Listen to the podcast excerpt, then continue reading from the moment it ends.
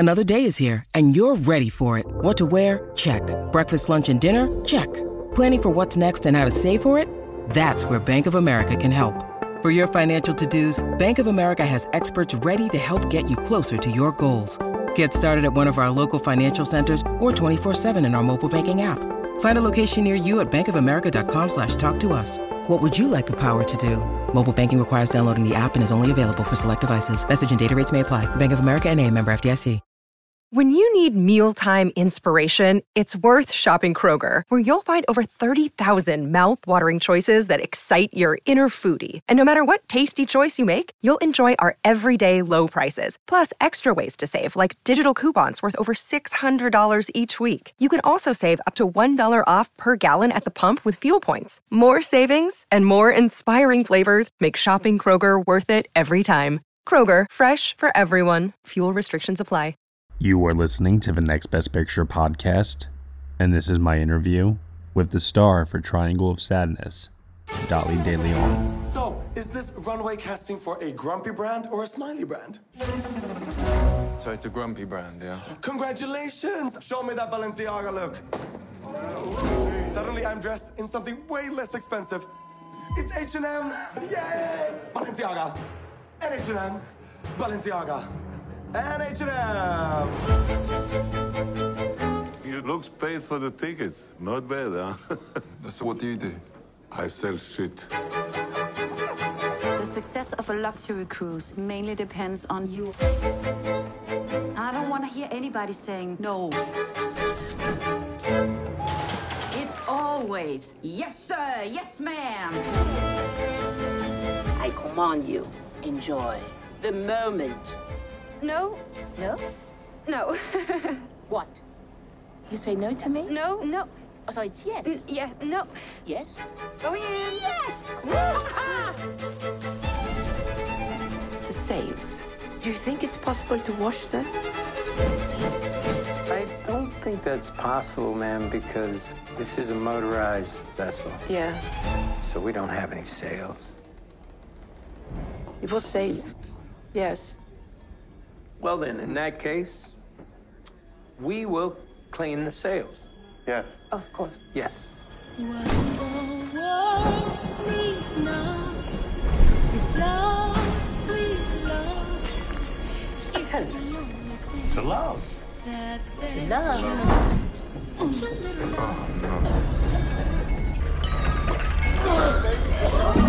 Just a Russian capitalist. And an American communist. On a $250 million luxury yacht. Hey, hey. The ship is going under. What the world needs now is love, sweet love. No, not just the sun, but the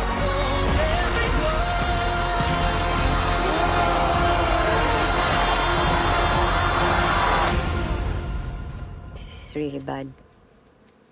This is really, really bad. All right, Dolly, thank you so much for joining me here today on the Next Best Picture podcast to talk about your role in Ruben Östlund's Palme d'Or winning film, Triangle of Sadness. Thank you for having me, Matt. I'm so excited to talk about the film. Absolutely. I mean, this has got to be just like such a whirlwind, especially going to Cannes and having it start off with its world premiere winning the most prestigious film prize in the entire world, catapulting it towards Neon, purchasing it, and then it now being released in cinemas this weekend. And audiences are responding so much to the film's crazy, scathing, wild screenplay, but you're a huge, huge part of why the movie works. So I want to talk about your character, but specifically I want to first ask, how did you land the role of Abigail? What was it like getting the screenplay and then realizing how crucial she would be to the events of Triangle of Sadness? I first heard about Abigail through a friend called Jake Makapagal. He was approached by the casting director of Platform Production, that's the production company of Triangle of Sadness. And they sent me just three sides and like a gist of the whole film. So the three sides were when Abigail gives out the food, to the people on the island, and when she's in the boat with Carl. And the third is when Carl and Nelson fall asleep and the fire dies and they steal some pretzel sticks. So those were the three sides that I had with me. And I knew the gist of the story. So reading that alone, I already knew that this was really very important work that and very significant and relevant to our times. So that alone was already very exciting for me. But because I don't do very well in auditions, I wasn't really, even hoping that I would get it. I just went there for the experience. And I mean, I could never forgive myself for missing a Ruben Östlund audition. So I had to go, even if I thought that I wouldn't make it. So when I got there to the audition, and I think they held auditions for 3 or 4 days, and they met with probably 40 or 50 actresses. Wow. So immediately I was intimidated by that, right? And then after that, I found out that we were down to 5. So, and then Ruben asked for a meeting for each one of us, a one-on-one meeting, just to see, if we could communicate with him, because, he's Swedish, I'm Filipino, so there's a language barrier. But it went well. My interview with him went really well. I did a little trick that I read in a book for on how to make it to audition. So I used that little trick, and I think it worked because he chose me. So yeah. So when but before that, I was really, because I'm a prayerful person, I really pray when, when I need help. And I was when I was down to the top 5, I thought, okay, I have a shot. I have a good chance. So please let me get this. I promise. And, I negotiated a lot of stuff. I promised, I'll be good. I'll promise I'll never do this and that. I negotiated with God, if you will. And I got it. So that's it. And the filming was a totally different experience. It added even more to the excitement of playing Abigail.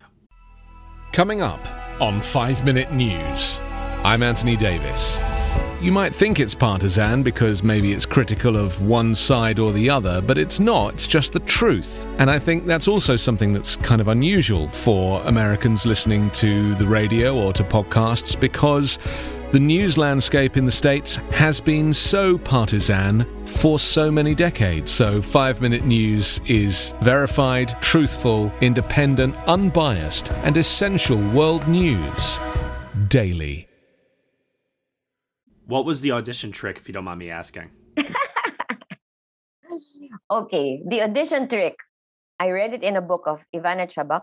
Okay, she's an acting coach. So of course I have to give her credit because this is her idea. And she says that whenever any actor goes to an audition, you hardly have time to interact with the director because they just make you do the scene and that's it. And they ask you a few questions about yourself and you're done.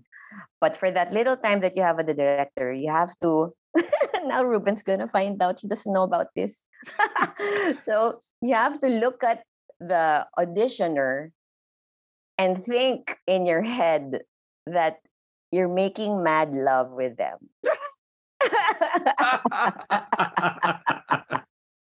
And she says in the book that somehow they will never know you're thinking that, but it'll come out in your eyes that you're looking at them like you're so attracted to them and, you're really in a heated, passionate moment with them, and it'll translate into them as charm.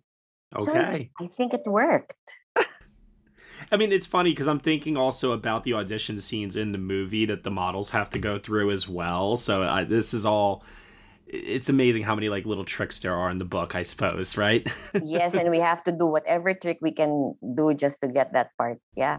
So your character is, for a large chunk of the movie, in the background. Deliberately, I would say, too, because Abigail is somebody who, to those characters, to that world, is a background character. She's not important to any of them. And then when, for lack of a better term, shit hits the fan... And there are certain abilities and instincts that she possesses that the rest of them do not. For basic survival, she becomes the de facto leader, essentially. So I'm curious to know if there were ever any other scenes in the first and second acts of that movie with Abigail, or was everything that was included in the movie everything that you shot? for that first part, for part two, there were no deleted scenes as far as I'm concerned, but there, in terms of filming, but in the script, originally Abigail is supposed to be in that slide when they slide down. Ah, yes. Yeah, yes. So she's supposed to be a part of that. And there's also a deleted scene that we didn't even film. Just Ruben took it out of the script, but it was there initially, that Carl's in the gym working out and Abigail's cleaning, you know, the machines and looking at him in a funny way. So he took that out.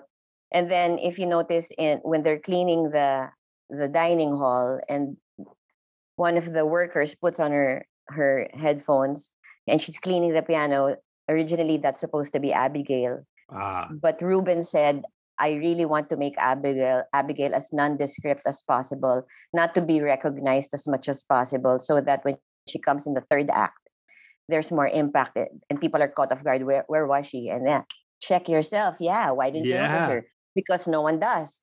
She's invisible. No one treats her with any kind of importance. So I felt kind of bad when Ruben decided to use another actress to replace me for that, but watching the film, it really worked so much better that Abigail is hardly seen. Even in that scene when she's with Carl and Yaya knocking on their door, you just see her profile. You never see my full face there. So that's another thing that Ruben did on purpose, so that you just tend to think that, here's an extra, okay, she's just going to knock, nondescript, we're never going to see her again. And it worked. There's a scene where Abigail goes for a hike. And I was curious to know, because it looks hot and it looks really treacherous, the ground that you're walking along. I'm curious to know how much of that did Ruben put you through the ringer on, or was that just sheer acting on your part? Oh my gosh, that was not acting. You know, sorry to disappoint you guys. You think I'm so great? No, most of the time I wasn't really acting. I mean, Ruben would make us jog in place. Actually, for the lead actors, Carl, for Harris and Shelby, he would make them do push-ups. And I told on my first day, he made me do push-ups. I can't do push-ups. I'll do jumping jacks. So before every take, I would do jumping jacks and shadow boxing just to keep the energy up. And walking through that jungle, there were actual thorns there. Ooh. But they tried to clear it. You know, they did. They really made the clear path for us. They tried to make it safe for us. But, you know, you can't help it. There's a little thorn will get in the way. And we did have some real scratches there. Nothing serious. They healed really well. And I have no complaints about that. I'm okay with that. The location also looks gorgeous. You know, you can't beat a real location. Yes, it's a real beach, a real island. Really, that part was really deserted. And we had one scene where Shelby and I were walking through a very dense bush area upward. So it was pretty steep. We were climbing up. And the whole time we were climbing up, I just kept saying, you know, can I curse here in your podcast? Yes, of course. Yeah, I would say puta, because that's how I curse. You know, I say, oh, puta, you know, every time I'd hit something. And Shelby would say, fuck. So they were like telling us, oh my God, we're gonna have such a hard time with the sound mixing because you guys keep cursing. But that didn't even make it to the film, because when Ruben was editing, the film was too long, so he had to cut out a lot of scenes. There's also another scene where we're literally climbing a rock, the face of a rock, and they use doubles for that, real climbers. I want to end here by asking about the final scene of the movie. And for those who haven't seen the movie yet, I want to issue a spoiler warning here, because it's a two-part question. One is the real-life tragedy, unfortunately, of Shelby's passing and what it was like working with her. But then also, two, having the final scene of the movie between the two of you. What is going on in Abigail's mind from your perspective? History is complicated. The story of human progress is long, messy, and riddled with controversies big and small. On Conflicted, we dive headfirst into history's most infamous events and contentious figures. We try and untangle the good from the bad, the fact from the fiction, and the monsters from the misunderstood. Was Genghis Khan a murderous butcher or a civic pioneer? Did the Allied powers go too far in firebombing the German city of Dresden at the twilight of World War II? And how did the Marquis de Sade acquire such a sinister reputation? And was any of it true? These are just a few of the tough questions we wrestle with and investigate on Conflicted. So if you love history or just enjoy a good story, please join me, your host, Zach Cornwell, for a fascinating new topic each and every month. Conflicted, a history podcast, is available on Spotify, Apple, or wherever else you get your podcasts.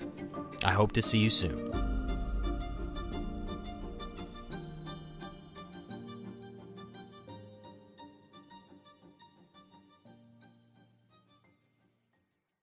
Working with Shelby was a dream. She was great. She was a great human being. She was sweet, thoughtful, kind, caring, and she was kind of like my crutch when we were filming, because I would always go to her if ever I needed any kind of moral support or any kind of emotional support, to help me through that thing, because I was there for 6 weeks and away from the family, and it does things to your head, So, but she was there the whole time, very supportive, and she was really a great friend. She's really a blessed soul. And working with her in that scene, she was also very supportive, because that scene was not easy to film, and she was there the whole time cheering me on and encouraging me. And because Abigail goes through a real dilemma in that scene, she has to decide in her head, that's what's going on in my head while I was doing it, that I love this person, I love Yaya, she's become a friend of mine, but because of the circumstances of what happened to the island, that I got in between her and Carl. And that really breaks Abigail's heart. So she's at the same time thinking of her own welfare. She's also being a little selfish in this scene, but at the same time thinking, should I do this? I don't want to, inflict pain on another human being. And this person, Yaya, is very dear to me. So that's really a real huge dilemma that's going on in her head, a conflict that's happening, and she can't really handle it. So what she decides eventually would depend on where you are as an audience, where you are as a person. And I think that's the beauty of the film. It really, it opens up a lot of discussions, and it opens up a question to yourself. What kind of person am I? Why would I think that Abigail would do this? Why would I think she wouldn't? And that poses a lot of questions to us as human beings. Do you regret not going on the water slide? I'm curious. No, I don't regret it. It's so cold. That water is freezing. No, I don't regret it. I don't regret not going. It still looked like a very fun and lively set with a great cast too. So everybody, I'm sure, like you said, exotic location that you're shooting in, and with so many wonderful people to work with. It just looked like a very lively atmosphere. They're really great. All of them are very generous, loving human beings. And I had the best time of my life filming Triangle of Sadness with them. It was the best. Even the crew, the Greek crew, the Swedish crew, they were all great. They were all cool people. I love them. Amazing. Can you tell us what you have coming up next in the future? I know, especially once our listeners get a chance to see this movie, they're all going to be dying to know what you have coming up. Well, I have Iti Makpupukau. It's a film it's a Cinemalaya entry. Cinemalaya is a top independent film festival that we have every year. So it's coming out next year. And another one is Keys to Your Heart, which is it's going to be a film based on the Korean film also, Keys to Your Heart, and I play the mother. So I'm not really sure where that's coming out. Most likely Netflix, so hopefully people watch it. Amazing. Well, I hope that we see more of you, and I imagine we will over the next couple of weeks as, the release of the film, award season. Of course, then there's things like, the film rolling out on the streaming and physical media. So the journey is going to keep continuing for Triangle of Sadness, and well beyond, of course, award season as well with your career. But I want to let you know personally that we're rooting for you in this year's award season conversation. We really love your character and the work that you did here to bring Abigail to life. So thank you very much, Dolly. Thank you. And thank you for the time here too. Thank you very much, Matthew. But can I add just one short thing? Sure. It's really great that this film is getting a lot of recognition for awards and all of that. But what's really important to me is that I have a lot of friends who are professors in film courses, and they all want to teach this film. And to me, that's most important, that we're showing students and young learners, young filmmakers, you know, the filming process that this whole film went through. And to me, that's really important. That's great. You know what? Actually, it kind of leads into the final thing I'll ask before we go here. If there's one thing that you would like for people, students, audiences, whatever it is, to take away from Triangle of Sadness, what would it be? Maybe not filmmakers in general, but maybe all human beings in general. Treat as much as you can, treat each person you meet with kindness, no matter what level they are in society. Every human is a human being. Every person has a heart, has feelings. So give a little extra touch of kindness to every person you meet. And always, you know, work with love around every action that we do. And maybe if we all did that, we'd all, you know, the world would be a much better place. I agree. Great note to end on. Dolly, thank you so much once again for the time. Thank you, Matt. All right. Take care.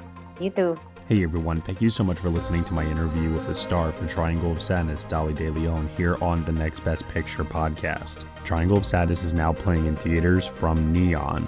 You have been listening to the Next Best Picture podcast. We are proud to be part of the Evergreen Podcast Network, and you can subscribe to us anywhere where you subscribe to podcasts.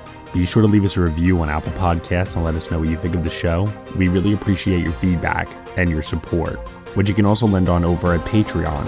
For $1 minimum a month, you'll get some exclusive podcast content from us. Thank you so much for listening, as always, and we shall see you all next time.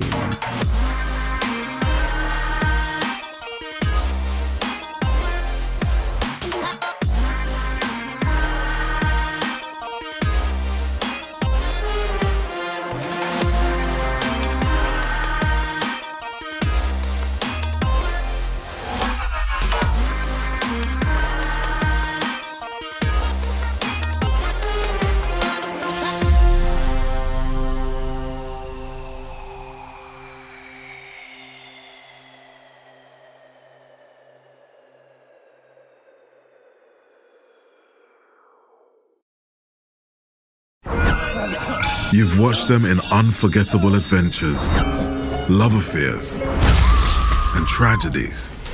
Now it's time to hear their own remarkable stories. From the makers of Death of a Rock Star and Death of a Sports Star, this is Death of a Film Star. And action. Starring Heath Ledger, Marilyn Monroe, Chadwick Boseman, Robin Williams, Carrie Fisher, and Bruce Lee. Search for Death of a Film Star in your podcast app. You've seen them tell stories.